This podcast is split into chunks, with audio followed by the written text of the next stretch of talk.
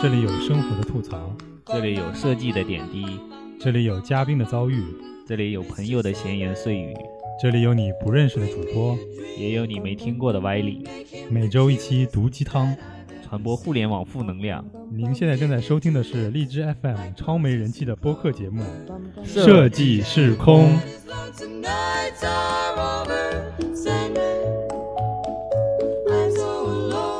Bum bum bum bum Don't have nobody to call my own. bum bum bum bum. Please turn on your magic beam, Mr. Sandman. Bring me a dream. Hello，大家好，这里是设计时空电台，我是空瓶子我是 Hopo，啊。一年一度春来到，然后不知道如何接了啊 没听过这首诗。啊！一年一度不是四年一度，我今年今年终于又来迎来了世界杯 啊。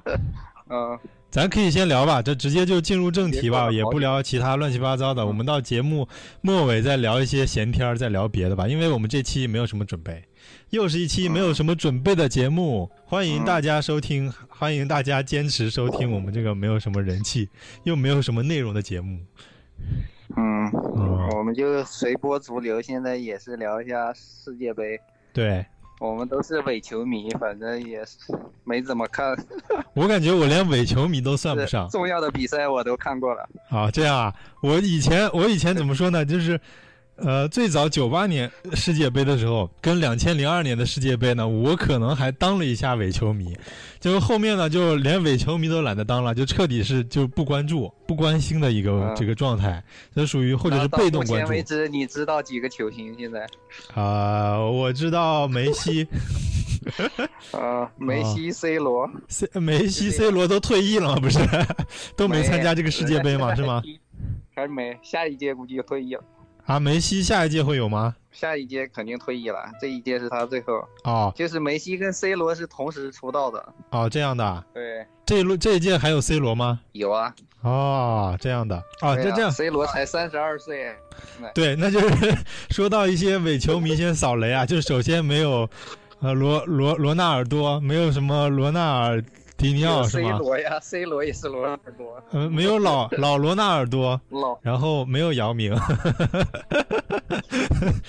没有易建联，没有宁泽涛，这些都是其他运动项目的啊，就是不要搞错。还有，我觉得最重要除了除了中国队没去，其他都去了。啊，对，没有中国队，这届好像还没有什么队来着，意大利队没有是吗？没有意大利、荷兰两匹黑马都没有。哦，对对对对，往届世界杯全全靠这两个队是黑马，然后这这没黑出来是吧？就连出现都没出现，这是什么？就小组赛就被淘汰了，跟中国队一样。哦，这样啊，就他们这种足球大国，怎么也会像遭受像中国一样这种厄运船呀呢。？啊，对今年，的瑞士比较牛逼，主要瑞士变成黑马了，他把荷兰干掉，哦，这样啊，还有那冰岛，冰岛把意大利干掉。那就是冰岛也算是黑马吗？对呀、冰岛才三十二万人的国家，他把意大利给干掉了。啊，那不能跟按人口来比，像我们中国这么十四亿人口的国家，不是照样被什么韩国、日本队干下去？嗯，这个这个没法比了，这个还是得看这个，一个是群众基础，二一个这个训练体制吧，哈。对，身体素质啥的各种方面，反正欧洲人踢足球就厉害。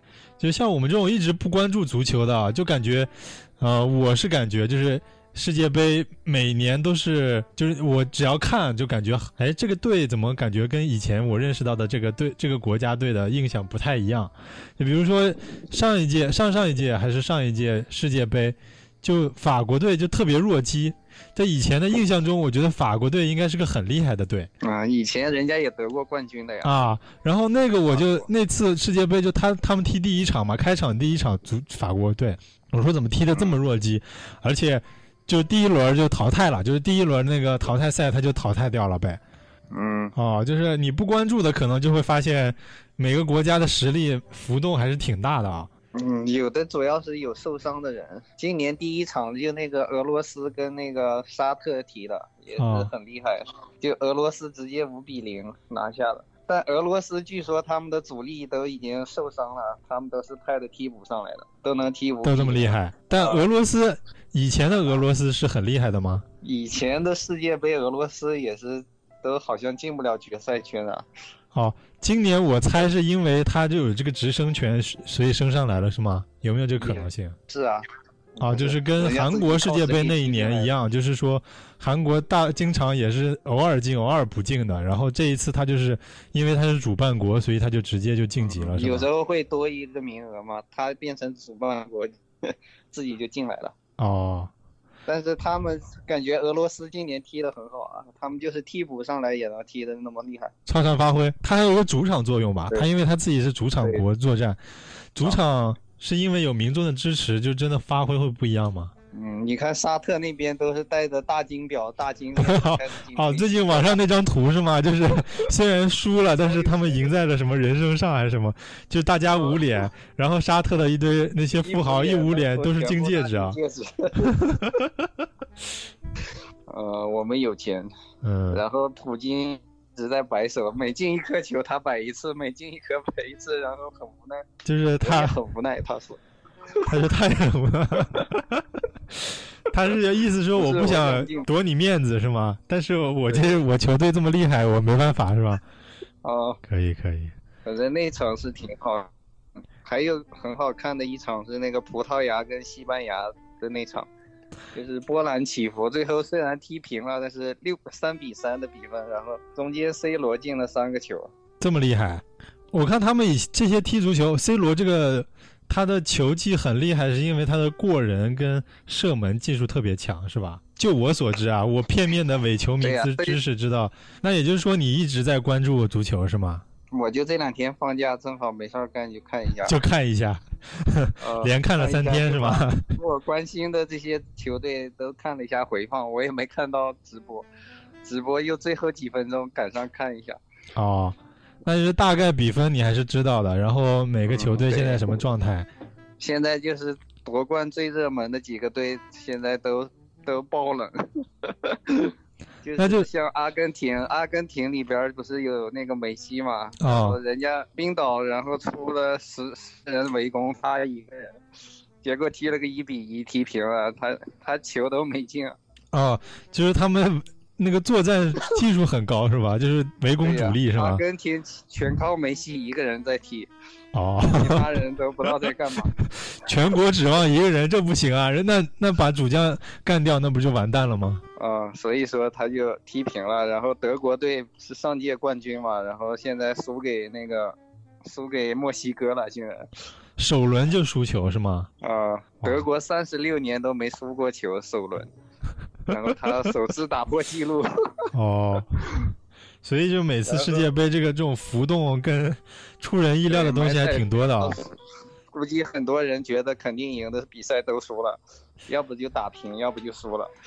哦，你有没有发巴西现？队也是打平了。你有没有发现最近就是我，尤其我公司办公室啊，就是大家关注足球不关注足球的人呢，都在赌球嗯，啊。你 你猜有没有可能是暗箱操作的？就世界看比赛，要是暗箱操作啊，都随机踢出来的。那你想嘛，就是现在这个世界杯，反正大家也就是图个乐呵，然后幕后黑手就是操纵这些随机事情发生，然后让让大家赢得比赛还是什么，或出人意料的输掉比赛这些，那我感觉这个这个可能性不大。这样你要仔细看比赛的话，那些人都是很努力在踢的，不是说在那儿放水。哎但是你看，这要外行人看热闹，内行人看门道，他肯定是要表现出一副很努力的样子，然后不小心输掉的。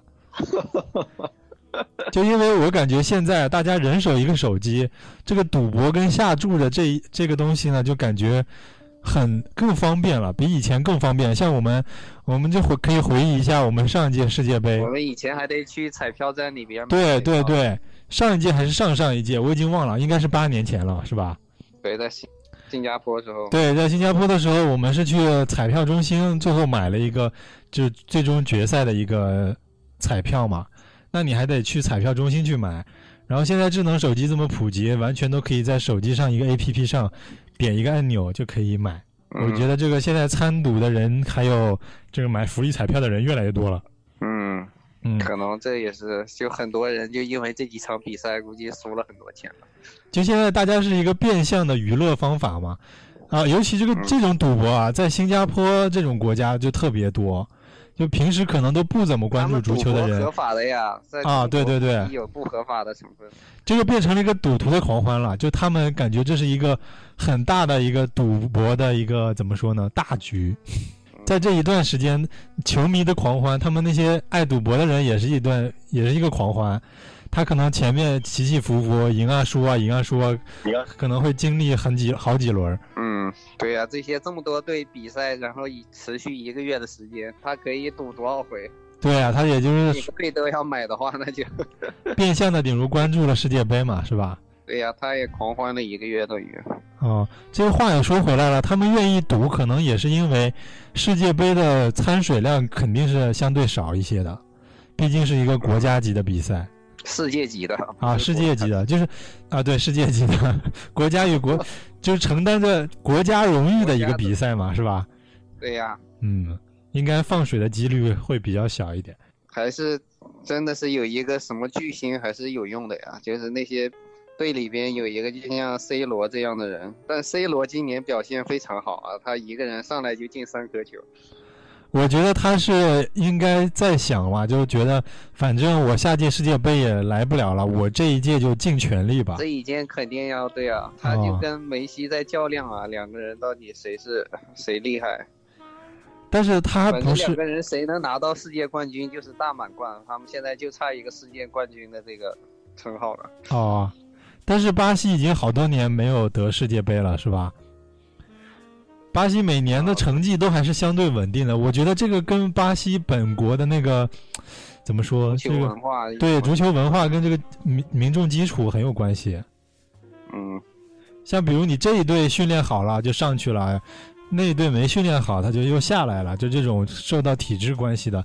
像巴西，他可能整体球员的素质都比较高。体对呀、他整个队全部都是在什么欧洲什么顶级联赛里边踢的。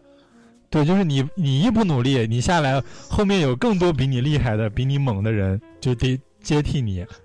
不是说好像没有你就不行了，好像这样梅西他们的队就是全指着这一个人，他们巴西不是，他们就是你不行了，有更比你更厉害的能顶上来，是这样的，啊、给人这种感觉啊。反正踢足球也是一种年轻人的运动，每年都有新人出来。嗯，是。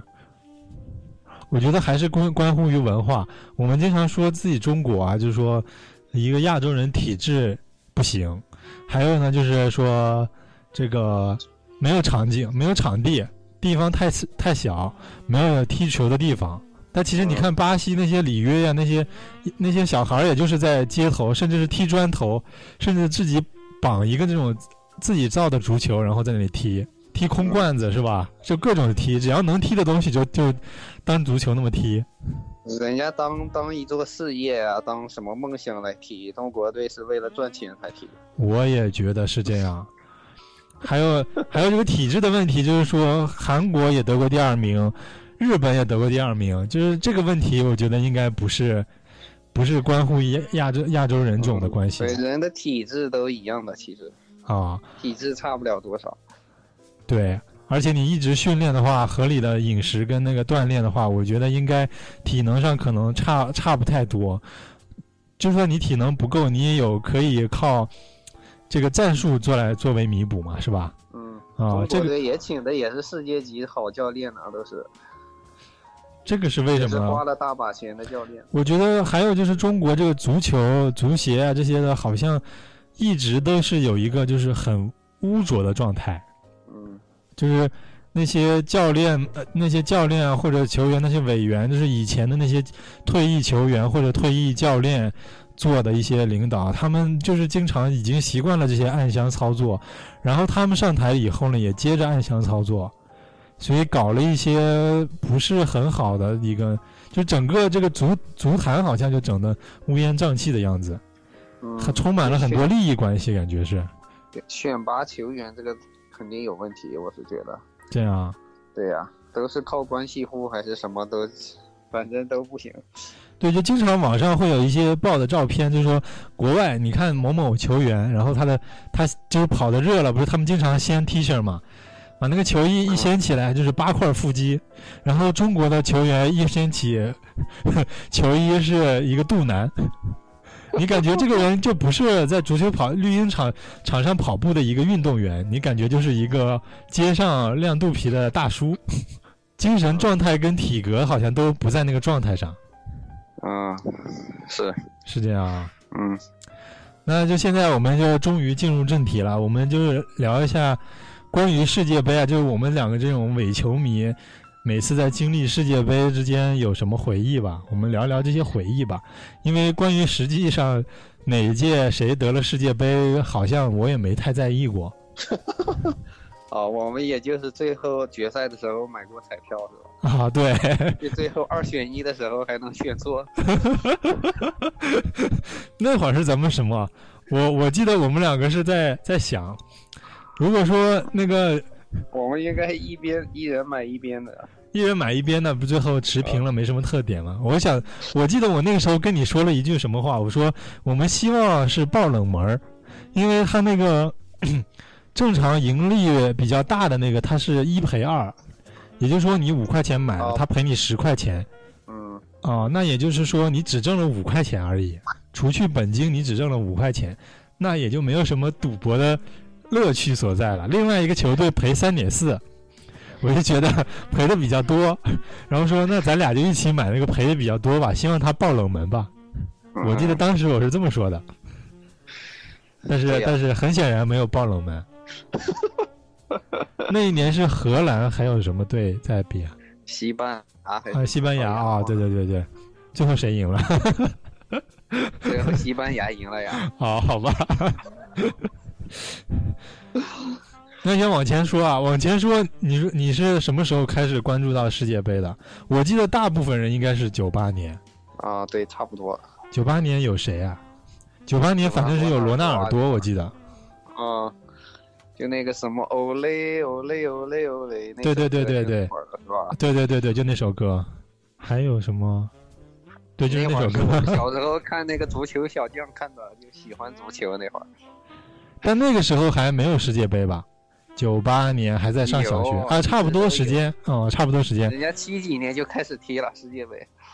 没有，我是说我们中国还没有大规模的转播这个世界杯。啊，之前，比如说九四年，电视还不怎么普及，九八年大家都电视都普及了，而且中央电视台做的就是这个完整的转播嘛。嗯，嗯，那会儿我就记得那个谁了，罗纳尔多，当时有好多巨星啊，我记得。然后那个时候，我虽然有有一场没一场的在看，但是也还是认真的看过几场比赛的。对呀。我是反正受那个什么足球小将的影响，是那会儿还挺挺喜欢看这些。足球小将的时候，就看完球或者是看完足球小将，对，就得在院子里练两脚，是吧？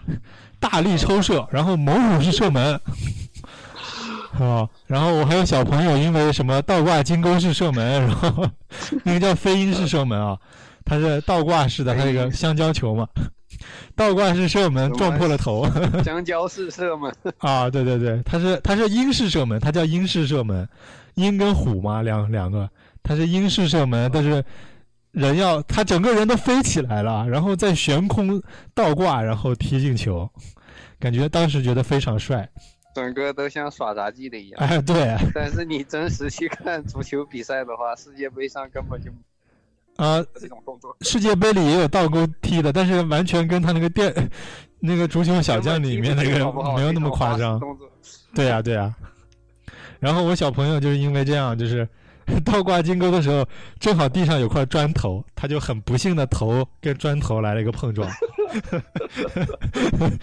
当场就挂彩了。嗯感觉已经是很遥远的记忆了啊，九八年。嗯，我是想不起来那会儿看过啥了。啊、那个之后就有一个事情，就是啊、金嗓子喉宝请罗纳尔多代言了。那其实不是代言，然后就网上现在后面我听一个其他电台呃，讲了这件事情，就是说，当时罗纳尔多来中国访问，就是也是足球大使一样的这种，他不是当时当年他就被发，就是世界杯结束了以后，给他封了一个足球先生嘛。足球先生他其实有一个义务，就是足球推广大使的样子，就是然后他来到中国，然后来到中国跟国家领导人啊什么这些会见完以后，就是结束了嘛，还有半天左右的时间。当时那个金嗓子喉宝那个老总吧，应该是也在现场，然后就跟他说说第二天来我们公司转一转，我们带你去旅游这样。然后来了之后呢，就让他拿着他们，就罗纳尔多以为是他们给的赠品，照片是吧？对对对，然后让他说几句话，然后意思意思就是让他说几句中国话，因为他也听不懂中国话，他也不知道什么意思，然后就给他拿那个金嗓子猴宝拿在那儿，然后好像是拿还拿着中国国旗还是什么，我忘了，然后就说了几句话。那现场呢，其实以为是在拍照，其实就是拿了个摄影机在那里摄影，就是后面是一个蓝幕还是绿幕之类的，后面把它抠像抠出来的。说完这句话，然后就带他在北京周边啊什么之类就转了一圈。当天就是五星级酒店啊什么，就又款待了他一天。结束了，走的时候呢，给了他大概十万块钱，不是十六万块钱人民币。嗯，当时那个经纪人可能也很外行，可能是不专业的一个经纪人，也没管这个事情。他没没不知道是在代言是吧？对他们不知道，他们不知道。然后从那个时候他们就离开了，就是离开从巴西，他们也不知道中国发生什么事情嘛。然后其间其中已经就是相隔已经八年还不是十年了，就是一直在央视上不是来回播放这个金嗓子喉宝嘛，经常出现罗纳尔多的形象。然后罗纳尔多是后面就将近快八九年的时候才发现。发现就是国内非法应应用他这个这个形象，然后想要告，但是想要告的话是发现他当时是收了钱，但是也没有签合同。然后呢，他从国外走这个程序来告国内的企业呢是非常麻烦的，得不偿失可能。然后后面就这个事情就不了了之了，他也没办法，也就是说。但是第二次啊，就是小伦耳朵不是又来中国了吗？然后金嗓子喉宝又找小伦耳耳朵去代言，这次是真的给了代言费的，好像据说是花了一百多万，其实也不多钱，然后就给他代言了。啊，哦，就是有这么个事儿。然后后面是二零零二年世界杯，那一届是在哪儿？是在韩国吗？忘了。应该是，我猜我记得应该是在韩国。那一年是有一个特特点的那个，就是足球变了形象。之前足球是那个五边形跟六边形是不是。中国队也进去了？还是在下一届好像才是？零零二年，零六年，零六年，零六年年中国进世界杯应该是。哦。啊，那一年中国人就欢欢实了，感觉特开心啊，特别开心，然后特别感谢那个别人。少了个名额给了中国了，好像白给了。啊，是因为这样，就亚洲因为直接韩国不是直接晋级了吗？呃，哦，人家是主办国嘛。啊，那就是零六年韩国应该是，呃，那就直接少了一个名额，少了一个名额，那就杯然后中国进去了。对中国老是因为就是正好要差一个名额能进这个呃世界杯的圈儿，就是他正好，比如说前三名取前三名，他是正好第四名，然后那一年正好少了一个第一名，可能就中国就进去了。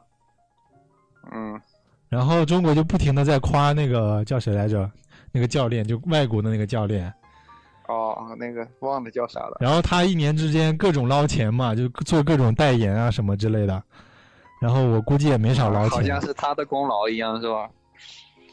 但其实是有他一定功劳的。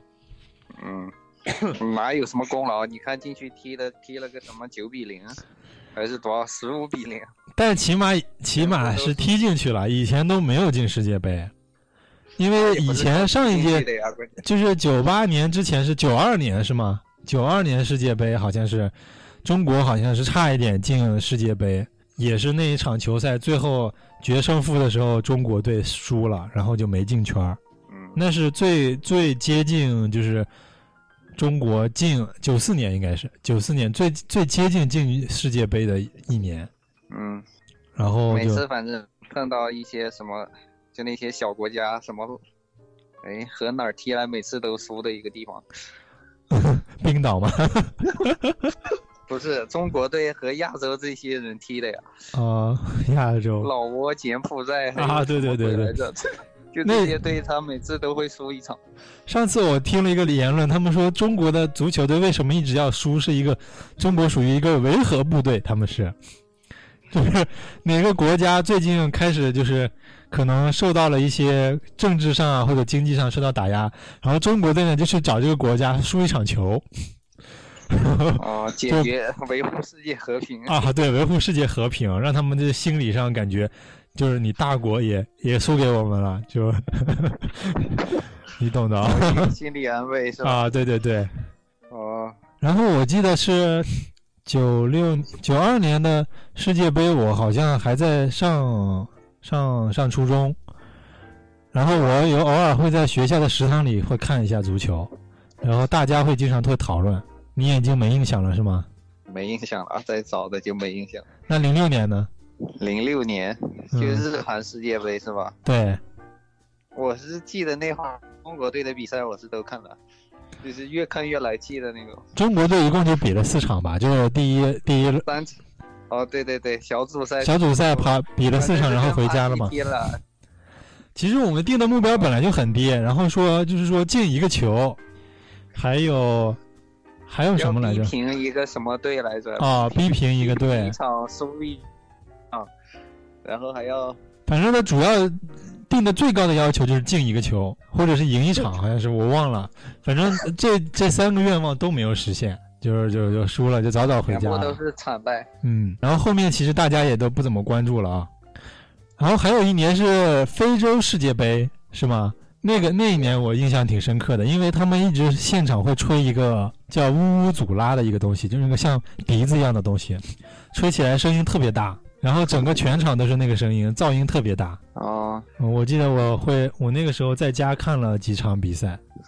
那一年，那一年就是开场就是法国，然后法国 输得很惨，好像也是小组都小组赛都没出现就输了。这就那哎，那就是再早一年有个齐达内嘛，法国队的球星齐达内上来顶了 啊对决赛时候顶了人一下，决赛的时候，对方侮辱他，然后顶了他一下，拿头顶了一下，然后网上各种鬼畜视频就出来了啊。然后齐达内的一顶把对方顶出了是宇宙还是什么之类的。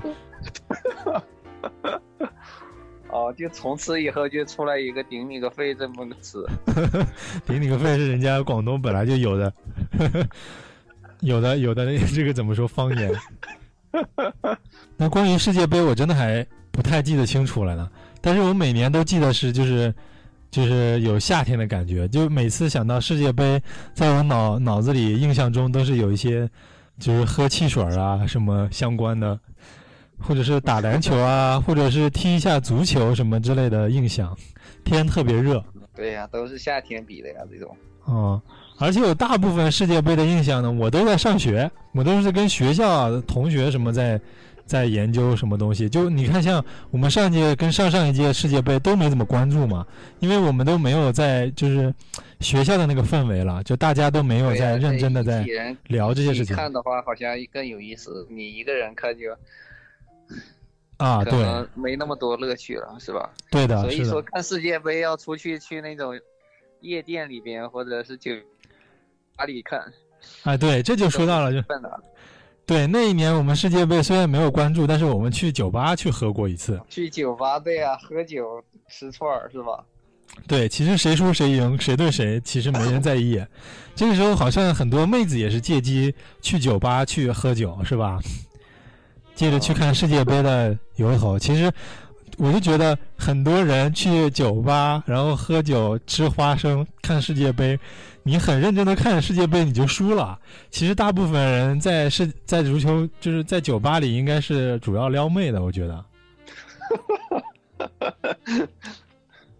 你说啊，你也看足球世界杯啊，然后一上来说啊，你关注哪个队啊，什么这种，对对。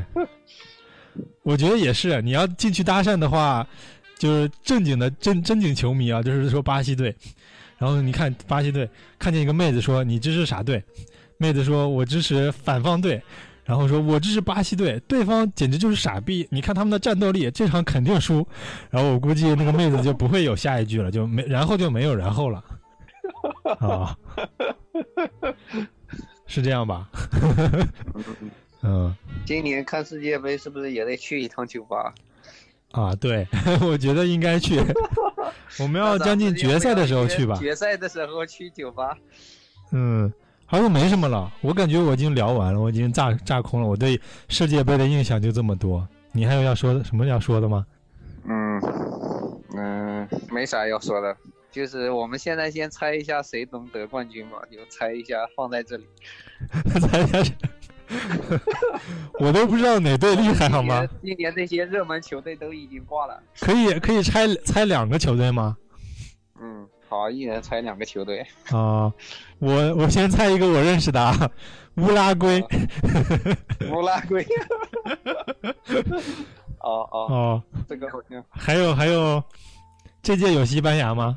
有啊。啊，西班牙，那我就乌拉圭跟西班牙。哦。你你猜什么？那我我猜葡萄牙跟跟俄罗斯吧。好，可以。哦，对对对，俄罗斯我觉得应该要猜，因为俄罗斯它是主场作战。主场对。对。而且还势头很猛，现在。哦，是是是。守他们进球多，现在。因为一场进了别人两场的球。这样啊，这么厉害？那那好，那我把我把西班牙 换成俄罗斯。因为这样就是 C 罗的状态也很好，感觉他们也有夺冠的感觉。嗯，C 罗我暂时先放着吧，观望态度。因为每年巴西都很有夺冠的像，但是每年冲到最后呢，都会因为一些原因、突发事件啊什么之类的影响他们。现在这种状态，估计他小组赛就出现了，他第一场就平了已经。我觉得小组赛出现，嗯，不惊慌，就是巴西肯定每年都在前四，我感觉。大部分时间，我在我记忆中，巴西每年都在前四。巴西跟德国每年都在前四里。德国也是每年都进决赛的。对对对，就这两个是肯定能进决赛。我是觉得，呃，俄罗斯首先战斗民族现在已经声名在外了，然后 不服就是干嘛，然后你们敢赢我的话，我场外再干你，这也是很有可能的。对，而且据说不是说足球流氓，英国不是以足球流氓有名吗？然后有一次打什么友谊赛还是什么赛，然后英国英国就派出一大堆几百人的足球流氓，结果流氓出去打，结果客场客场被一个十六个俄罗斯人给揍了，就揍的有人都住院了。五十个俄罗斯球迷好像五十个打了二百个，是吗？那就更悬殊嘛。然后普京因此发言说：“我也很无奈。”就是说，你流氓，你还带家伙事儿怎么样呢？其实也不行，人家战斗民族就是战斗民族，战斗民族的强就是球迷可能比你们更厉害，是吧？对呀。所以我在想，就是他们可能也会多少这些球队也会忌惮俄罗斯的 球迷们，就是你敢赢吗？你敢赢，出去你这边腿就就废了。就跟跟跟那些东北黑社会老大一样，说我给你卸卸你一条腿，你信不信？对，我就感觉出去卸腿。对，而且他又是主场，不了了就啊，对对对，主场的话，每年我看这些世界杯呢，主场的话都有一定优势，就是本国的话一般都会给一些他们的面子，也不知道是给面子还是什么，他们一般都会晋级到一个比较前的名次。嗯嗯。我感觉也也有一一部分暗箱操作的原因啊，因为你本国球迷还是最多的，来看看比赛的人还是最最多的。如果你第一轮小组赛你就淘汰了的话，可能后面北国本国的球迷就不会来看，不会买票来进来看足球比赛了。那你这个整个承办世世界杯的这个经济效益可能就无法回收了。啊，那不一定啊，你不来看，世界各地哪儿都是一张票好几万的。啊，那也是得国外。飞过来，毕竟有这个经济实力的人还不是多数嘛。哦，嗯，可能百分之五十五十。踢可能对对，国内也得占一半，我估计。中对中国的球迷都去了多少？嗯，有三四万每天都有在那儿看。我也感觉，而且最近微博上有一个什么特别火的，就是什么啊，买买了一张足球票，发现跟结婚日期相冲突了，问谁能帮他替 替他能去结一下婚。呀，这个人简直那好，那世界杯我们就讲到这儿了吧。然后另外我们要说的是一个啊，因为日期已经过了很久了，应该是五月六号呃六月六号到六月七号高考的这个事情。现在我们这期节目录制的时间是六月十八号了，然后等我们发出来应该也是下周了等你发出来，人家都开始报志愿了，估计。啊，差不多差不多。但是你要想放假要放到九月份呢，我主要想聊的就是说还有俩月时间。哎，对，主要是想说这个高考之后的这个心态调整的问题。很多人就说说高考结束了以后，大一这一年就是学校的主要目的呢，就教育就是教学目的，都是为了调整你的学习状态跟心态。而且嗯而且据说，我据一些就是大学教授说的，就是他口头说的这些，好像也露就是透露过这样的一些画风，就是说，因为高考这三年压力过大，然后学习状态呢跟大学的学习的状态是不一样的。大学就是更强调一些自学呀、还有一些就是小组交流啊这些的，像以前的跟高考那种闷闷头自己学的状态是不太一样的。所以他们的教学大纲呢，主要是偏向一些就是调整性的，就是让你学习一些新的学习方法为主的，并不是主要教你知识。并不是主要以教知识为主的，所以我就想聊一下我们就是高考过后的这个状态怎么调整。我们也是经历过经历过高考沙场，然后几经挫败啊，然后好不容易上的大学。后后来聊一下感受。往事不堪回首了。啊，那你想想，你当年好不容易考上了，然后就是报完志愿了，这个就是的中间吧，或者是还包括领完领完这个领上了这个录取通知书以后，整个这个心理状态变化，你可以讲一下。前面还要。考个美术啊、我是想说一下，我们是考美术的嘛，因为是嗯。考设计类的，都是前边要提前几个月去北京先学画画，先培训在那里，其实也是很苦，是，在那里要每个那会儿考个试都要你想哪个学校要跑哪个学校去，背着画箱什么的去考试，就那会儿觉得就很黑暗。而且前期是自己考试都感觉压力还挺大的那会儿。对，主要是这样的，我们其实面临的压力，同时也有一些挑战。就首先，呃，大部分人在去北，就是去集训之前是没有出过自己自己家的城市的，也没有自己独立出去外出生活过。然后我们的集训呢，就一般是去像就近我们就去北京嘛，像一些浙江考生，他们就就近去杭州啊什么，然后或者去广州啊这些，就是南方的考生可能去广州是吧？嗯，哦，我们就是就近去北京，就首先去到外地呢，啊、首先只有一靠一个人的生活是，第一次离家吧，也算是那会儿高中时候。对，有很多要适应，然后面对这个社会，同时呢要承担一些就是高考的这些压力，因为高考除了文化科是一个挑战，我们还要跨过第二个坎，就是就是这个专业科的考试，然后这个专业考课考试还是在前置在文化科考试中间的，嗯，对，其实我们是承受着双倍的压力。经历一次高考，我们是要经历好几次考试。对，把高考拆分成了若干份啊。嗯，嗯，所以又是什么跨跨过好几座大山。是，考完美术以后回来，你就是等等学校给你发通知书的这段时间也是很煎熬，每天都要看他到底有有有没有通过他的考试。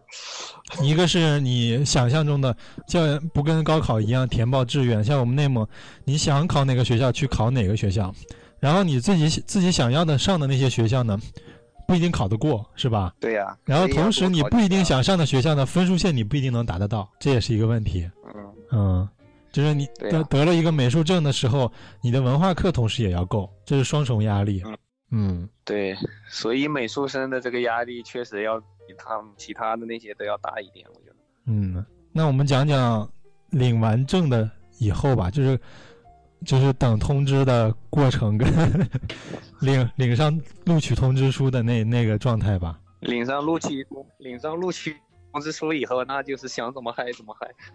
这样啊，我录我领录取通知书我好，像是直接在家睡了一天。这样啊，就感觉如释重负是吗？哦、因为大部分人是先先要出去玩的，应该是吧？嗯、我回忆，我记得我当时领录取通知书还挺挺曲折的，因为我本来是，嗯、中国高考考完了，然后我又去了新加坡，去新加坡又半年时间吧，半年时间去考他们那边的高考 GCE O Level，然后考完那个以后，呃，等成绩的时候也像我们美术考生一样，我去我现在的学之前之前毕业的学校去南洋去考了，然后去拉塞尔也考了，就是两个美术学院都考了，然后我都拿都拿到证了还，但是我文化科不过，文化科因为他们那里有要英文的要求没有过，然后就双双就顶如说落榜了。然后我就沮丧了，已经在准备说第二年要接要不要接着考，但是过程中就是就觉得已经放弃了，结果学校又让我去填一个什么表，我忘了当时填一个什么表，就去填了一下，然后那个过后一个星期，学校又突然给我打电话说我被录取了，因为就是说他们有个调剂这样的，然后属于又看我考虑到我的美术成绩啊和其他成绩还挺高，然后又因为我是外国学生，所以把我这个英文的这这个坎儿，算是他们比如说破格录取了我，把英文这个坎儿去掉了，让我去考一个雅思成绩，然后在学校再补上一个英文课就可以了。所以我本来我当年可能是没有考上的，但是只是后面机缘巧合，然后就是补漏补进去的，啊、也是很曲折的。但是当时啊怎，么嗨的？当时我拿上这个就没有，就是特别说哇高兴去喝酒什么这种，或者是像你这种如释重负的睡一天，我没有，我感觉就是心下的心上的一个重负卸下了，就是释然了。然后我感觉我这么久的努力是就是是值得得得这个证的，就我我已经付出了别别人多很多倍的感觉的努力了，然后这个东西我是应得的，这种感觉。嗯，所以我觉得心态很平静。我说说实话，虽然有些小欣喜，但是我觉得心态很平静。然后就是说，就是说这个结束了以后，我 们高考完了还还有一个还有一个环节啊，就是领到通知书以后，还有一个环节就是跟以前的同学道别，开同学会。哦，就是就是最后的散伙饭是吧？哎，对对对，啊，这个散伙饭是很难忘，我是我也记得。我也依稀记得跟你一起去吃散伙饭那一天。就啊，那一天，我发现很多同学啊，就是他们展现出了我平时不就是陌生的一面。就可能你觉得他平时是一个很文静的人，他突然在散伙饭那一天，他上去唱歌啊，说一些感人的话什么之类的。你有没有这种感觉？可能你没在注意、是吗？我那天喝多了，你是一上来就喝多了吗？我 我只记得最后我们两个上台献唱了一曲我们两，个也上去唱了呀，是吧？对对，上台献唱了一曲，但是 你一直把我带跑偏，整个我们整首歌都是跑调跑下来的。嗯，然后你你还记不记得我们后面又去了 KTV？不记得。说明你已经断片了。那天后后来后来是后来我是第一次捡尸把你捡回了家。哦，对，以后的以后我们的同学加税的那天是吧？对以后我们大学又同学的过程中，我又无数次捡尸捡了你。嗯，所以你是不是不自量力？你看我都每次喝酒没有喝挂过。还有一次我记得就是你说说你这个断片的事儿啊，我就想起来，有一次你跟我说，应该是你过生日还是什么时候，然后你说，呃，你在那你在你在北京集训那段时间没少喝白酒，就是喝啊二锅头什么的这些，然后你感觉你的酒量已经就是今 今非昔比了，因为我们高中的时候基本上不喝酒精饮料。那一天虽然喝了啤酒，真的我喝的也也有点晕。我虽然也只喝了两瓶啤酒而已，你那天应该喝了有个四五瓶啤酒，我记得，所以你就是断片了有点。然后你后面你说你喝了很多白酒，你应该酒量已经就是跟以前是不一样了，你已经不是以前的那个你了，我就相信了。然后那天我们好像来了一上来上了几轮这个 tequila 是吧主？要我们没怎么喝过洋酒，那会儿还啊那会儿就是喝了喝过白酒，没喝过洋酒，对，这也是你属于你 失算了到。了一个知识盲区。对，因为那一天是什么？就是一上来，那个正好进酒吧，酒吧我们刚刚坐在那个台上，然后就有就有那种穿着火辣的小姐姐过来问你，那那个是单独卖的嘛？不是跟酒吧前台那个酒吧买的，它是单独卖的，单独卖的就是那种就点火的那种 tequila，就很酒精浓度其实很高的那种龙舌兰酒。啊，然后啊我们就要了一打。那天因为高兴，我忘忘了谁说，大家正还犹豫的，他说来一打，然 后就那一打整个就放进去了。其实大部分人来了就是我一人要一杯这样。结果那一天我们要了一打，我记得你连来了两个 shot，我觉得这个就埋下了你那天要断片的伏笔。所以哦所以最近啊，我听好多就是朋友圈里人说说，就是尤其北京的人说说，最近几天就是高考完了，可以马上去当当天晚上赶紧去三里屯捡尸，他们要捡奶油奶油味儿的尸体，就是都是学校里刚刚毕业的嘛，学生妹嘛。哦。啊。哦，就是全身散发着奶油味儿，还是。啊要去捡尸，我这这很非常危险啊！所以我觉得就是奉劝各位，就我觉得我们电台应该没有学生吧？不知道，就奉劝这些，如果你还刚刚毕业的学生，就是你不要还是量力而行，喝酒还是量力而行，喝高兴就行了，不要猛着喝。这个酒精不管浓度高低啊，就是不要喝得太快，喝得慢一点呢，你对对对就知道自己在什么状态也。没事儿，但是一喝的急了就很容易断片儿。对，因为它这个酒精是有一定反应时间的。你一旦喝得快了的时候呢，你感觉它的你越来越醉了，越来越醉了，你感觉你不能喝的时候，其实你已经马上就要到达醉的醉的极限了啊、对对对，就其实你要慢的喝的话，你感觉你喝了一会儿，你感觉快要醉了，你停下来的时候，你就慢慢就会再恢复清醒了。或者你上几趟去厕所以后，你可能就没那么醉了。但是如果你喝得快的话呢，这个就是它持续攀升，然后你就会越来越醉，就很容易喝喝过劲儿，喝断片儿。嗯，就是我喝我出去公共公众应酬啊，或者跟朋友喝酒的一个妙招，就是我喝的慢一些，不猛干。嗯，对，其实哦我觉得任何 都喝不到断片。对，就是我觉得还是方法论吧。除了酒精酒量酒量来论，就是酒量是一个一个前提，其次就是你要会喝酒，要喝的慢一些。嗯，嗯，不过我感觉现在 Hope 的酒量还是依旧比我高。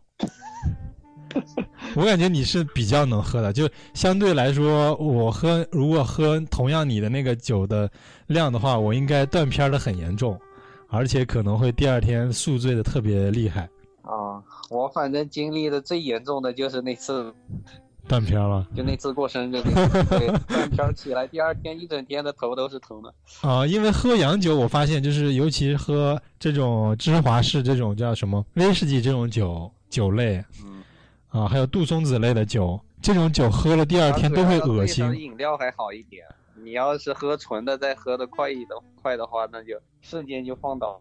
哦。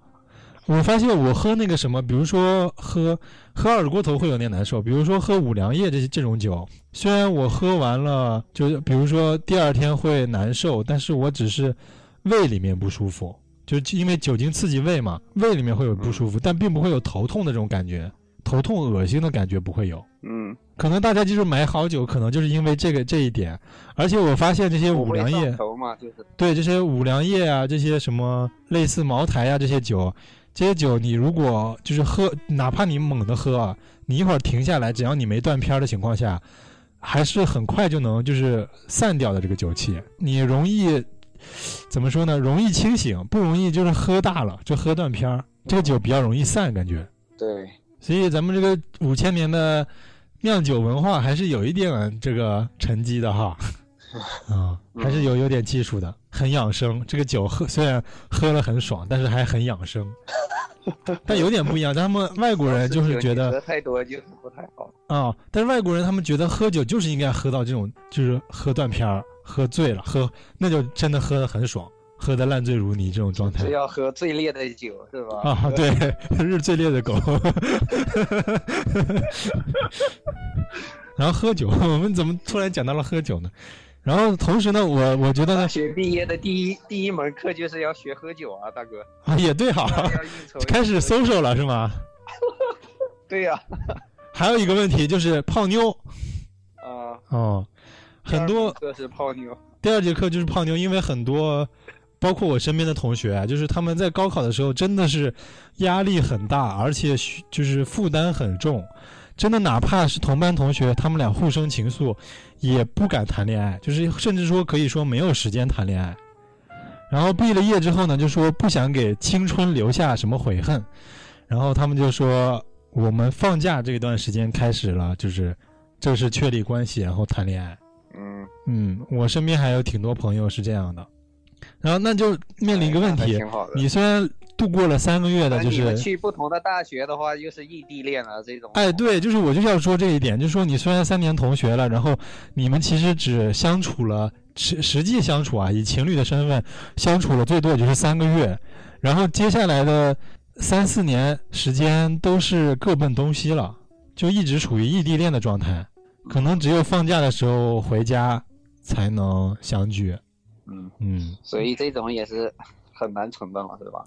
我其实我个人非常反对异地恋。嗯，见不到面儿这种就很很不可。异地恋是这样的，就感觉和这种就是聊网友跟以前的说最早以前还通信没这么发达的时候那种笔友的感觉是差不多的。就虽然你们可能见过面，然后大多数时间其实都是视频通话、语音通话，或者是 QQ 聊天或者微信聊天这种文字上的，就是你们实际生活中没有太多的互动，最多也就是聊一聊最近发生了什么事情，或者是今天自己有一个什么状态、心情跟对方分享一下。然后你通常呢，对方只是一个聆听者，他就不太了解怎么说，不太了解你的状态，或者无法理解你的状态嗯啊。嗯，然后你对于一个聆听者来说呢，你也很容易就是说理想化他，把他想成一个什么样的，他应该是一个什么样的，就是两个人就互相就存在了一部分这个虚拟的这个怎么说呢，就对方臆想出来的这个对方，然后很容易产生就实际上自己嗯自己想他应该是怎么样的，但其实对方不是那样的这种这种状态。就我认识我的一些朋友啊，就我觉得为什么不值，就是我觉得我为这些朋友感觉特别不值。他们就是异地恋，比如说，呃，从高中真的就在在一起异地恋，然后大学就坚持四年，然后没有跟大学的就本校的同学有什么情愫，然后哪怕是有情愫，也因为有男女朋友的关系在，所以没有进一步发展，然后就是一直憋着，然后一直到大学毕业，本来想着他们可能。大学毕业了，然后去往同一个城市工作，然后两个人这样就是可以接下去正常发展，就是应该是结婚啊什么之类的吧。但是实际上他们可能同居了一两个月之后，发现彼此并不合适，这样的就分手了。就其实你们实际上在一起的时间可能就是，啊、几个月，就是放假这四年之中的，比如说一年有两个假期，这两个假期加起来一共也可能是三三个月左右，每年三个月，四年也就是说十二个月，你们可能在一起的时间一年不到，就实际在一起的时间，包况且啦，就是说放假你也不可能两个人天天腻在一起，那你们就是实际上在一起的时间其实一年不到，但是你讲起来，你在长达四年四到五年的时间中，你们的感情还是挺长的感觉，但其实你们实际相处的时间很短，甚至近近距离的接触都没有，这种就容易我觉得就产生一些感情问题。然后甚至我觉得是在浪费浪费光阴 那也不能这么说啊，要不然有的人就找不到呀。啊、也有可能就是说中间中人家就，嗯，对，就中间就是怎么说呢？我之前听到一个就是也有距离产美的呀。啊、我听到一个就网友的分享啊、讲他感情的，他是从十二岁，十二岁啊，就是他可能情商比较高，对她男朋友是比她大一岁，十三岁，十三岁的时候跟她表白，他们两个人在一起，然后到高中毕业是十八岁，五年时间。然后他们高中毕业了都要出国留学，然后去的国家不一样，然后他们就分手了。这个女的跟他说，他们分手可能是暂时的，也可能是永久的，但是不知道。他们，但是他们不想说我的人生因为一个人而困住了，就是没有给自己更多的机会。而后悔，而会有时候这个这个后悔会就是迁怒于对方，反而给对方造成了一些压力，你知道吗？就是说，比如说我可能遇到了比你一个可能感觉感觉上啊更比你更合适我的一个人，但是我因为你而放弃了他，所以这种，但是他们觉得我们过程中，比如说各自经历各自的生活，然后去遇见各自喜欢的人，然后这个过程中不断的成长，然后经历了各种感情之后，有了有了更多的成长。然后他们两个可能再回到同样的起跑线，回到了一起了之后呢，彼此的认识对方的那个状态又不一样了，得到了一些新鲜的东西，或者是说，就是说认识得到了一些升华。这样的话，两个人在一起的，就是其实更加牢固这个感情。嗯，中间也不是说就完全分手了，我们互不干涉对方生活，不是，他们互相之间还是保持像朋友一样的，就是通信啊，对对方的了解啊之类的。哦，嗯，我觉得这是一个他们是什么结果？后来现在没有后来啊，现在这这两个人就是暂时分开。现在这个女的上哎去去英国留学，这个男的去澳大利亚还是美国去留学了，就这样。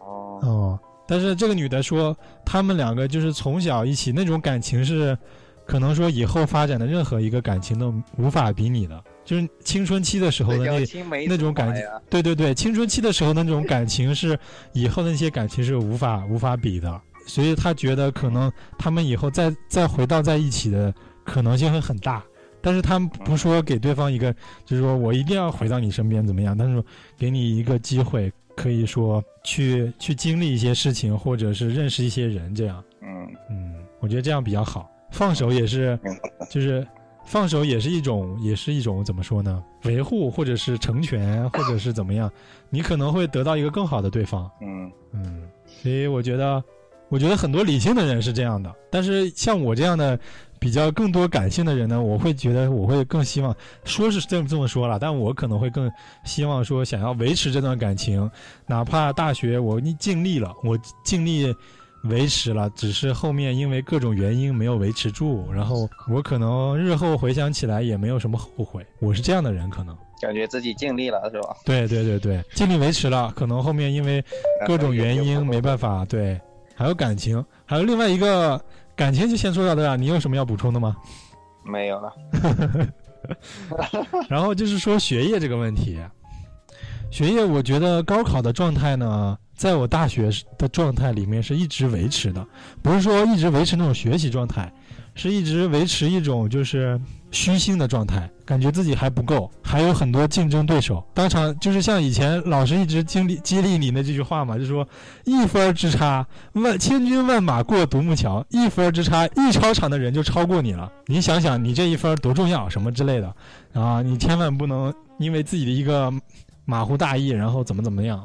经常老师会说说这种话嘛，但是其实这种备战状态一直在我大学的时间里是一直维持的这种状态了。我一直在想，就是说我稍微不努力，就有人来，就有人会超越我。因为而且尤其我这个心态就是说，我们已经复读过了，复读过，有些同学已经正常应届生上升的话，他们已经学到了比我们更厉害的一些技巧，在大学里或者经历了一些事情之后呢，他们的水平跟专业知识比我们更加多了，所以我要超不能落落下他们，就是跟他们产生一个就是差距。你有没有这种感觉？啊，其实我们那个学校也压力也挺大的，当时上上学为交个作业，那会儿熬夜的时候也是，其实是比高考还要辛苦的，是吧？有有一点的，对，对，就我们的学校，因为外国学校它是这样的，它越往上读越难，而不是说读到大学。我我就在听，就我妹妹说，他们大学闲的没事儿干。就每天混一混日子，到时候拿个毕业证就好了。对，然后每个月要面临的就是，就是每几个月面临的只是需要考试而已，文化课的一些考试。然后他们交作业呢，也就是说一个学期交一个作业是吧？或者两个学，呃就是一个学期交两个作业，这最最最多两个就是作品这样的。那我们不一样，我记得我最繁忙的时候呢，就是一个 term，一个 term 是什么？半个学期，半个学期教八个项目，就同时有八个项目在进行中，就非常考验你一个同时在做很多事情的这个协作能力。嗯，有的还是小组作业要一起做的。对对对对，当时是一个是时间不够，要非常拼，还有一个就是你要几要从一个状态中马上跳到另外一个状态中，因为有的是小组作业，有的是独立作业，有的是这个方面的，有的是那方面的，就每个方面都在各方面在考验你的能力，还有一些是需要自学的。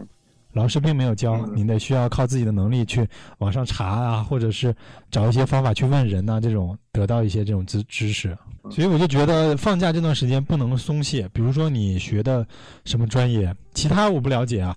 像艺术专业，你了解自己这个专业，你要学的一些技能呢，跟一些软件呀、还有一些知识啊，其实大部分从网上或者买一些书都是可以找到的。甚至有些现在很多国内的学校也是这样，啊就是暑假其实也是有班可以上的。你大学只要领了录取通知书，你推荐他们去上补习班，上软件什么是吧？北啊对呃，软件是一个，像我们学校，其实我们拿到录取通知书那一刻开始，你就是这个学校的学员了，学生了。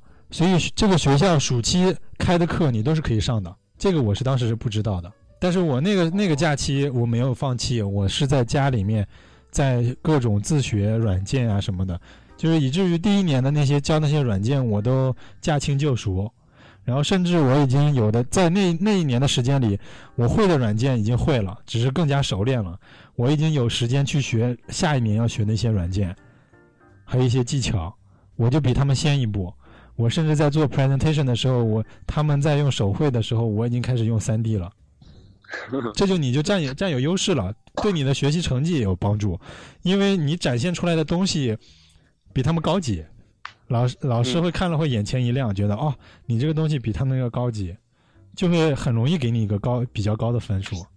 嗯嗯，也就是说，这后面就虽然我也一直在学了，就后面有些同学就说，甚至他们在第三年的时候才会跟我说这句话，说你怎么第一年的时候感感觉你像你像一个大神一样，怎么什么都懂，什么都会这种感觉，因为他们很多软件呢，他没没有学嘛。但后面他们都学会了以后，就感觉跟你是齐平了一样的。他们，我那些同学会说这些话，但是我当时没有意识到这些，我只是觉得我有一个隐形的目标，我需要赶超，就是那些没有复读的同学，有些甚至快要毕业了，我还在上大二，我要我要超过他们，我要跟他们起码一样这样的心态。嗯嗯，其实我觉得就是上了大学以后，这种心态要一直保持。那就是这样了吧？咱基本上要要告诫学弟学妹的的东西，应该也就是这么多了吧？啊，差不多。啊、我估计我在想，我 有没有人听我们这个电台？就是这个学，就是面临高考的这种学学生在听我们电台。那谁知道啊？就如果听到了的话，多多少少对他有点帮助嘛。啊，我希望对他有帮助。最近最近我是听到就是接到荔枝有些留言，我估计我相信是机器人刷的，啊，说什么啊、嗯、说什么加我微信这种，这一一看就是机器人。加他微信干啥？不知道，他就直接留一个微信，就是说呃很喜欢你们电台，加微信。然后还有说你们电台真精彩，什么之类的，就是反复听了很多遍。这个这个留言就那几个字完全一样的，有有三个人还是两个人留了同样的言，就字都不差，一个字都不差的留了同样的言。荔枝推荔枝有这种服务是吧？可能之前前几个月 前几个月像去年这个时间差不多也也出现过这个这个问题，就荔枝一段时间就会有机器人或者僵尸涌进来，过一段时间就没有了嗯，啊播放量其实也是有水分是吧？啊，可能是。然后还有就是有一个人留言说，我儿子听你节目听的都不写作业了，然后我说我我不知道这个是机器人还是说说是真人了。那如果是真人的话，我就认真的留回回复他了。我说我们这个电台是在 在那个苹果 Podcast 上是打了脏标的，就是说不适合儿童或者十三岁以下儿童听的一个节目。啊，咱们的脏话虽然没有什么，但是是有一些不正确的三观跟一些政治政治上面的啊。啊，这个我们还是不希望啊有小朋友来听的，还是希望这种高考毕业的这大大学生或者是就是高中生来听，还还 OK，我觉得。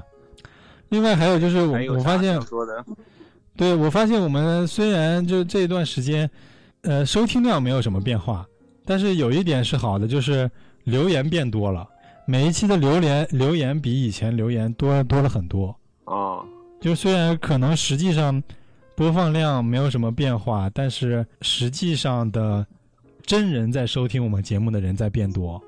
嗯，然后这是好最近现象啊。对，最近也开始还是还是那句话，稳步的每每天有一个人来加我们关注，嗯，可以，每天一个。每天一个人。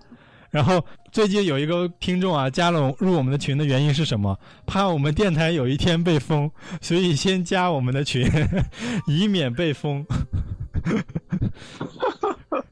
就前哦前面可能我们说了一些太啊不应该说的话，还是什么的，但是这个你不用担心，因为我们电台呢，就是 slogan 就是没有人听的电台，就是我们一直会保持在就是不上推送，我们不愿意让就是荔枝啊什么推送，我们也不会主动去打广告让他去推送，所以我们不会再上推送的任何节目或者是首页的，所以我们的节目呢每一期也，嗯、所以就是有什么不会有什么危险了，我就这样说吧啊对啊，能找到我们电台也是一种缘分啊。对对对。啊，就希望大家就持续关注啊。我发现每期我们只要发了节目，第一时间总会有几个观众，然后会就是第一时间来点赞或者是说评论的，这一点我还挺开心的。嗯，可以。嗯，有持续关注我们的人了，这还是挺好的。另外说一点，说一点，最近出出了个事儿，嗯、虽然不是什么大事儿啊，就是最近河北河北省好像是说，然后出了这么个出了一个就是系统，人工智能系统。这个智能系统是干嘛的呢？监看就是通过监视器看监看每个学生上课的是否在认真听讲，然后统计统计你每天认真听讲的时间，跟做小动作的时间，跟不在神的时间，就是走神的时间，还有你交头接耳跟别的人说话的时间，然后把这个时间的这个统计数啊，跟甚至一些你可能就是交头接耳的这个说话对象什么的截屏发给你家长，我靠！这个是不是有点过了呢？啊、我感觉这个已经开始侵犯到人权了，我觉得。嗯，一点隐私都没有了，是吧？对呀、对呀、我交头接耳又怎么了呢？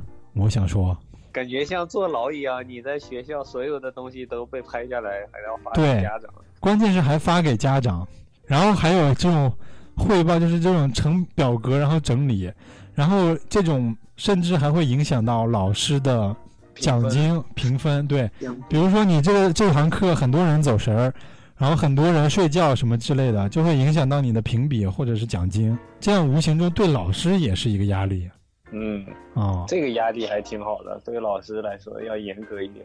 我觉得这个可以说，你说自己说老师让老师把你的课讲的有趣一点，来激励老师，嗯让老师多。但是我觉得这个东西不应该跟实际老师的收入挂钩。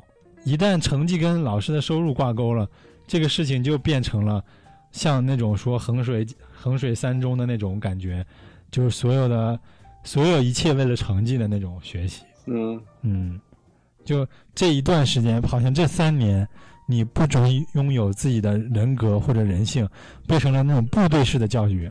嗯，嗯，像玩游戏啊，像我们玩这种科幻类的游戏，经常会把会分一个九宫格，呃，上上三个叫混乱、中立跟秩序，然后下三个格呢就会分，呃，善良、中立跟邪恶。然后呢，呃，中立非常中立的就是，比如说这样就是这这三个三个三个选项搭配就发生出发生出九种不一样的社会形体、社会形态。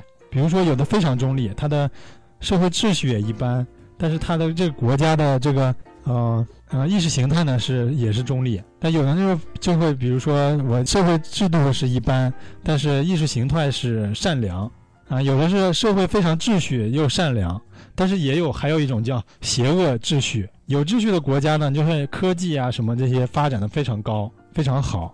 但是呢，呃这样也也有区分出来，就是有有分中立、善善良跟恶的。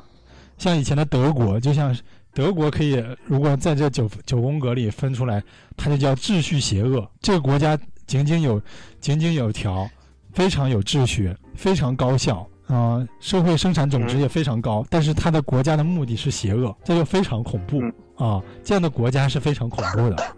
我希望我们的国家不要最后发展成一个秩序邪恶的国家。中国现在还算有秩序吧，是吧？秩序，就是他所谓的秩序，就是说你的国家的人比较自律、自律，然后社会的体系非常健全，然后这些体系健全了以后呢，就是科技啊各方面就是井井有条，所以这叫秩序。混乱的就是那些你打我，我打你，非常混乱，就可以我们类比，比如说那些埃塞俄比亚这些天天战乱的国家，车臣呐、这些地区嗯，啊，他们就是邪恶混乱和邪恶混乱。既邪恶又混乱那种，就根本没法发展了。啊，他们就是属于暴民吧，属于这种暴民国家，就是又又落后又混乱的国家，这种比比皆是。但是这种但是邪恶又秩序的国家呢，就非常恐怖嗯啊。他他们的目的是邪恶的，或者是他们的体系是邪恶的，但是他们的国家非常秩序。这也可以回想到我们以前也曾经是秩序邪恶过，也就是说我们的啊刚解放的时候，或者说是某某个某个时期啊，某个领导人领导的时期，或者是某个帮领导的时期，那个时期我们国家可以称之为邪恶秩序。嗯嗯，现在我们是善良秩序，整的感觉，总的感觉上是一个善良秩序的国家。对，嗯，我不希望最后发展成了就是和平发展。对灭绝人性。我不希望最后发展成一个灭绝人性，但是国家非常发达的一个国家，这是非常恐怖的。好，我要说的就这么多，那这期差不多就到这里吧，我们也录了一个多小时了。嗯，嗯，到此结束，大家再见。再见。